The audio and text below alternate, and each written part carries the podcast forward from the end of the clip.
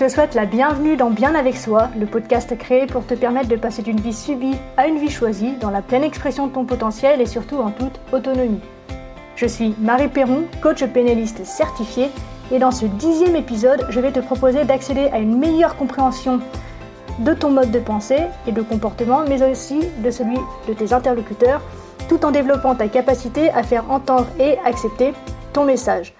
Alors, une fois n'est pas coutume, je vais faire appel à la PNL dans ce nouvel épisode puisque je vais te présenter le modèle de communication que nous propose la PNL.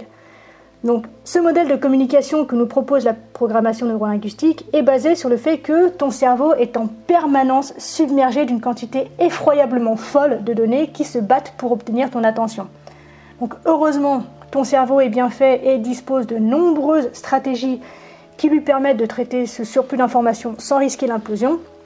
Et donc, pour ce faire, notamment, ce que nous dit la PNL, c'est que ton esprit filtre les messages entrants à l'aide de différents filtres, donc, qui sont représentés par tes métaprogrammes, tes valeurs, tes croyances, tes décisions ou encore tes souvenirs. Une fois que les données qui entrent sont passées au travers de ces filtrages, tu crées tes propres représentations internes du message construit par toute cette mécanique qui peut prendre donc trois formes, l'omission, la distorsion ou encore la généralisation.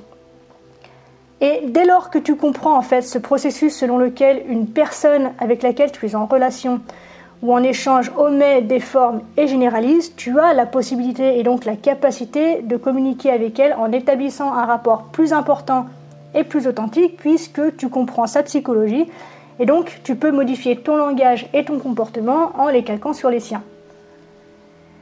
Donc le modèle de communication que propose la PNL comporte cinq étapes. La première consiste à rassembler des informations sensorielles qui concernent un événement spécifique, donc évidemment au moyen de tes cinq sens.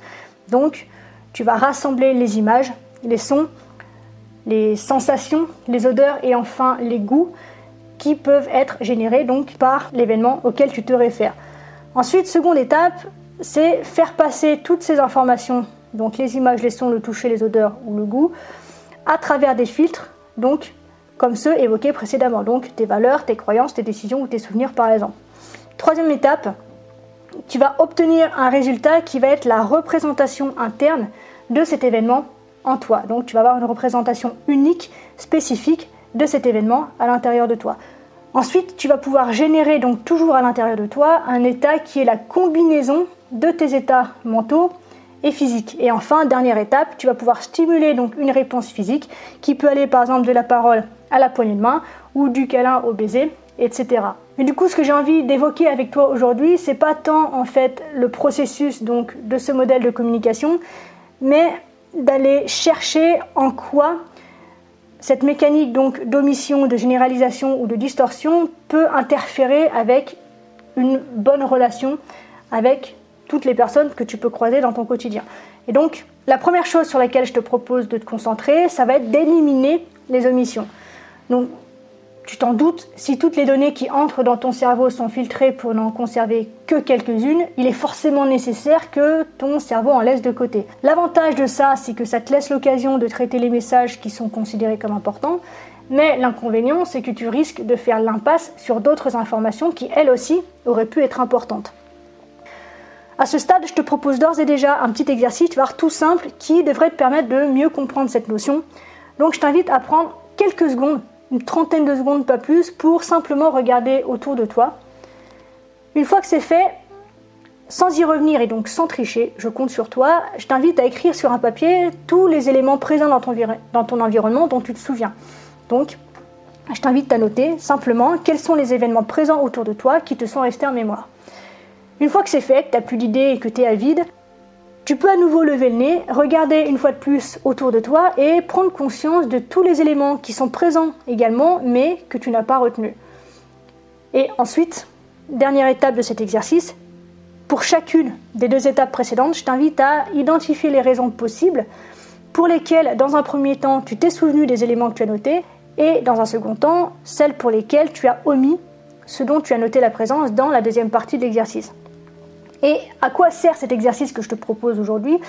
Son but, c'est de te montrer en fait la façon dont les différents filtres que je t'ai présentés au-dessus détermine ce à quoi tu prêtes attention lorsque tu traites les messages entrants. Donc par exemple, peut-être que tu as remarqué la présence d'une affiche accrochée au mur et qui te rappelle d'excellents souvenirs, ou non d'ailleurs, sur l'événement qu'elle promeut. En revanche, peut-être que tu as complètement zappé ton trousseau de clés posé sur le bureau parce qu'en en fait elles n'ont de la valeur à tes yeux qu'à partir du moment où tu dois partir de chez toi. Donc dans cet exercice, tu vois, même de manière toute simple et anodine, tu as inconsciemment sélectionné des objets qui ont une signification, une valeur ou encore une utilité immédiate en supprimant totalement de ton champ d'interprétation les éléments avec lesquels tu n'as établi aucune connexion émotionnelle ou bien qui ne te sont d'aucune utilité dans l'immédiat.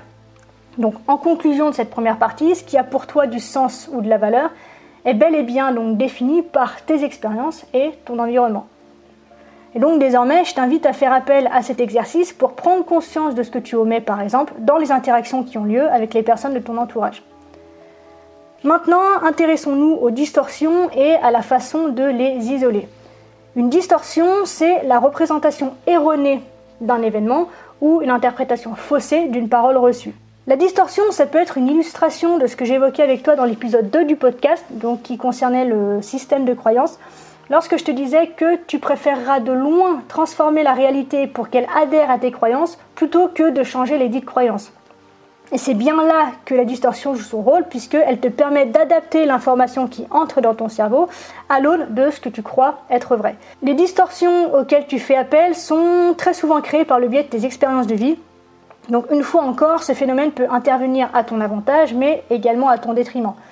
Imagine par exemple que tu sois malade et que tu sois convaincu qu'il n'existe aucune autre possibilité de te guérir que la médecine allopathique, puisque un jour tu as essayé de faire de l'hypnose et cette expérience spécifique ne s'est pas super bien passée pour toi, a priori ça n'a pas trop fonctionné, et donc tu pars du principe que tout ce qui n'est pas de la médecine allopathique ne fonctionnera jamais. Et du coup, tu peux te couper de nombreuses possibilités de te guérir simplement parce que tu vas, par exemple, associer tout ce qui va être la phytothérapie ou euh, la médecine chinoise, etc., comme du charlatanisme, alors que là-dedans pourrait se trouver la réponse, mais puisque tu as décidé de distordre la réalité pour qu'elle adhère à cette croyance que seule la médecine allopathique peut t'aider, eh bien, tu te coupes de toutes les solutions possibles. Un autre exemple que je pense on est beaucoup à avoir vécu, ça va être par exemple, imagine que tu as une phobie viscérale des serpents. Et un jour où tu te promènes en forêt, tu es toute seule, et d'un seul coup, devant toi, il y a une forme allongée qui semble bouger et qui fait bouger les feuilles autour d'elle. Tu t'arrêtes, tu as le cœur qui, qui crépite, les tempes qui battent fort, tu commences à avoir des sueurs froides et tu commences à imaginer tout ce qui peut t'arriver alors que tu es tout seul, perdu dans cette forêt, avec un serpent, un serpent psychopathe devant toi. Et après quelques instants de pâleur et de tétanie totale et de l'un et de l'autre, tu daignes faire quelques pas en direction de ce serpent qui semble attendre pour te sauter dessus. Et ce n'est qu'une fois que tu arrives à sa hauteur que tu te rends compte qu'en réalité, ce n'était qu'un morceau de bois et quelques feuilles mortes qui étaient chahutées par le vent. Et tu as là donc un excellent exemple de ce qu'est une distorsion de la réalité et d'à quel point elle peut te sembler vraie. Et donc ce phénomène se retrouve absolument partout et on le retrouve également dans les relations lorsque l'on essaye de lire dans les pensées de quelqu'un et qu'en réalité on fait fausse route. Donc toutes ces choses qu'on n'ose pas faire, par exemple, parce qu'on se dit que oui, mais il voudra pas, oui, mais il va mal le prendre, oui, mais c'est pas son genre, etc. Tout ça, ce sont des distorsions, ce sont des transformations que l'on fait de ce que l'on perçoit déjà de l'autre pour les faire entrer dans nos propres croyances. Et donc, on ôte à l'autre toute possibilité de nous faire voir autre chose en fait. Et donc là, je te propose un second exercice qui consiste à consigner sur papier, toujours, diverses distorsions dont tu as pu être témoin. Donc, tu peux bien sûr, c'est là que c'est le plus intéressant, aller les chercher dans ton, dans ton expérience personnelle, mais tu peux aussi faire appel à ce que te propose le monde extérieur parce que le monde extérieur en est rempli.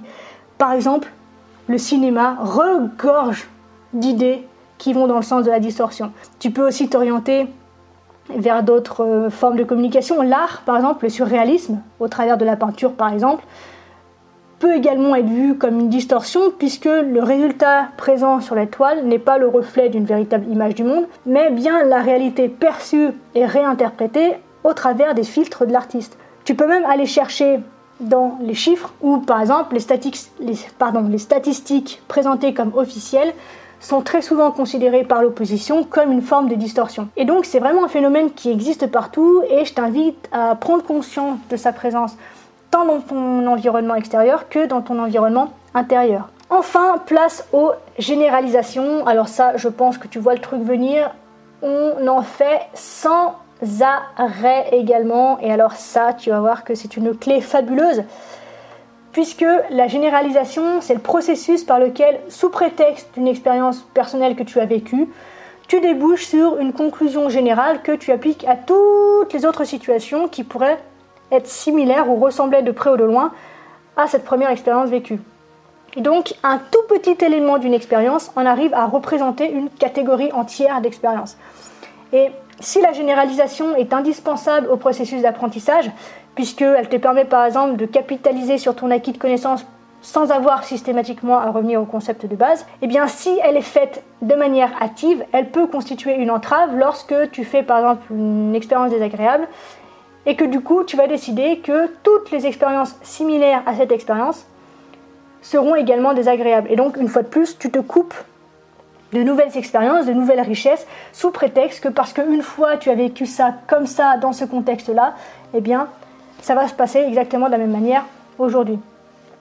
Et donc c'est problématique puisque ce processus de généralisation peut conduire à une pensée polaire, puisque du coup une personne qui en fait usage régulièrement finit par analyser les éléments en soit tout noir, soit tout blanc.